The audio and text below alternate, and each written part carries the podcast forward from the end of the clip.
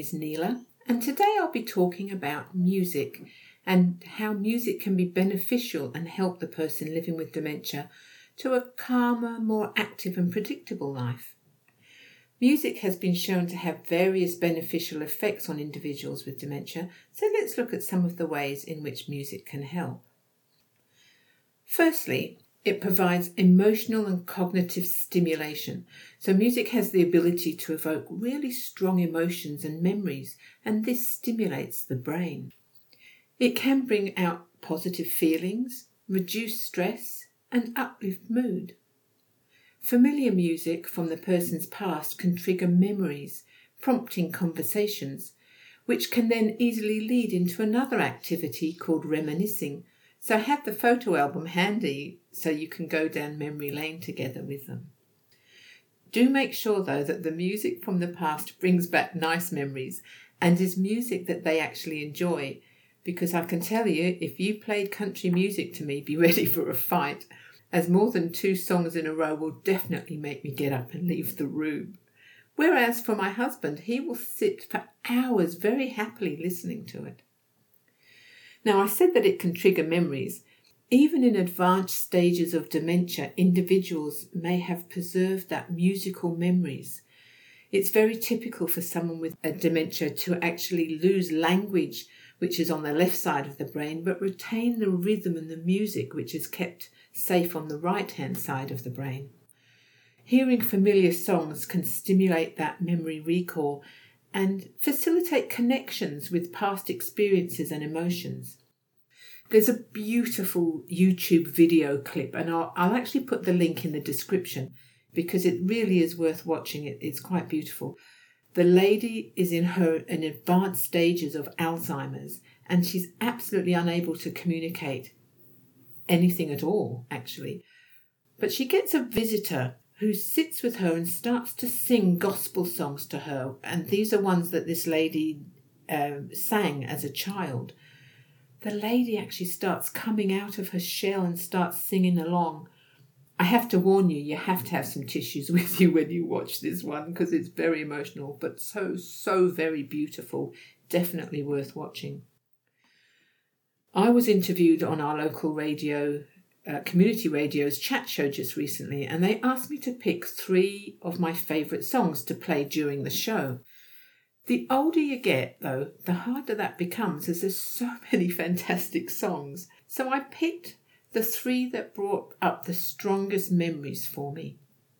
Uh, there were songs that I liked better, but these were important to me and took me right back to that memory of the person, the time, and the place where I'd first heard these songs, and they make me feel really happy.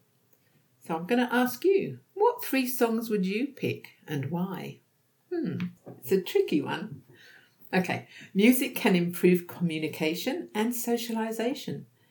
It serves uh, sort of like a medium for communication when verbal abilities may be impaired. So people can sing or they can play music together and create that shared experience. So, fostering these social interactions and connections with others is really, really important. The person living with dementia doesn't have to know how to play an instrument or know the words of the song because they can hum along, but they can also bang on a drum, use a tambourine, triangle, or blow into a recorder. It's not about how lovely this music sounds, it's about joining in and being part of the, the process, I guess. Music can reduce agitation and anxiety. Listening to calming and soothing music can help alleviate those feelings and of restlessness that are very common amongst individuals that have dementia. Music can promote relaxation and create a really nice calming environment it can enhance mood and well-being. So the music has the power to bring out positive emotions and improve improve the overall well-being of a person. It can bring joy, happiness, and a sense of pleasure to individuals, contributing to a better quality of life. Music can also make you feel sad and melancholy. Melancholy. Oh, I can't even say it. Melancholy. So again, do be careful what you choose. Now, one of the other things it can do is it can improve our physical coordination and movement. As we engage with the music, such as dancing or rhythmic movement, it encourages us to be physically active as we can't help but move to the beat, and it helps us with that coordination. So, music with a strong beat or rhythm is helping to stimulate movement and encourage exercise. It's a really good, purposeful movement program that you can introduce.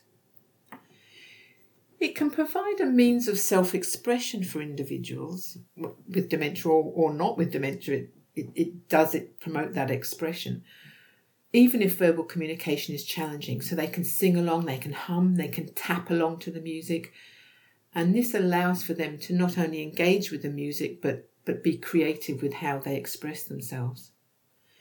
One of the best things, though, it can be enormously helpful with routines and structure by introducing music into the daily routine, such as, um, let me think, playing familiar tunes or a particular tune, say at meal times or bedtime.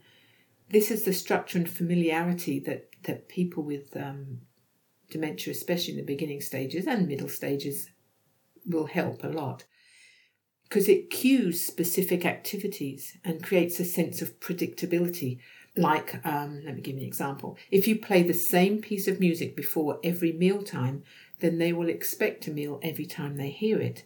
It gets them prepared for what's about to happen so there's no surprises. You could do this with any activity, um, ones that they might be resistive to, like um, a shower. A lot of people with dementia do not like going into the shower. But if we play this piece of music that they enjoy prior to the shower, it sets the whole activity up for a better outcome. Something you might like to chat about with your GP is music therapy, uh, because there's been a lot of promising studies done on the way that medication can be reduced. Some medications can be reduced if the music therapy takes its place, because the music therapy will then relax them and reduce any stress or depression, and therefore some medications may be able to be reduced. But you must see the doctor and make sure you're not going to stop any medications that are actually vital to, to the person. And some medications need to be reduced before they can be stopped. So that monitoring for effectiveness needs to happen. Um, but there are people, uh, professional music therapists or caregivers that are trained in music therapy techniques that can provide tailored interventions and guidance for individuals with dementia. So, work, if you can find those, work with them and the GP and see what you can do around to, to assist your person uh, that is living with dementia. And finally, it's a lot of fun, whether listening, singing along, dancing, tapping, humming, or full out dancing to the music. It's enjoyable, especially when done with somebody else. Everything's always better when it's done with someone else. There's a lot more to music therapy, but here I've just discussed the basics of how we can enhance the mood, create a calming environment, uh, uh, great for purposeful movement activities, is an activity that the person living with dementia can engage in and be used as a trigger to a task or an event that happens routinely, and that it can bring joy and fun into the day that otherwise might be quite dull and serious. Well, I hope you've enjoyed this episode and I hope that you will join me next time. Thank you very much.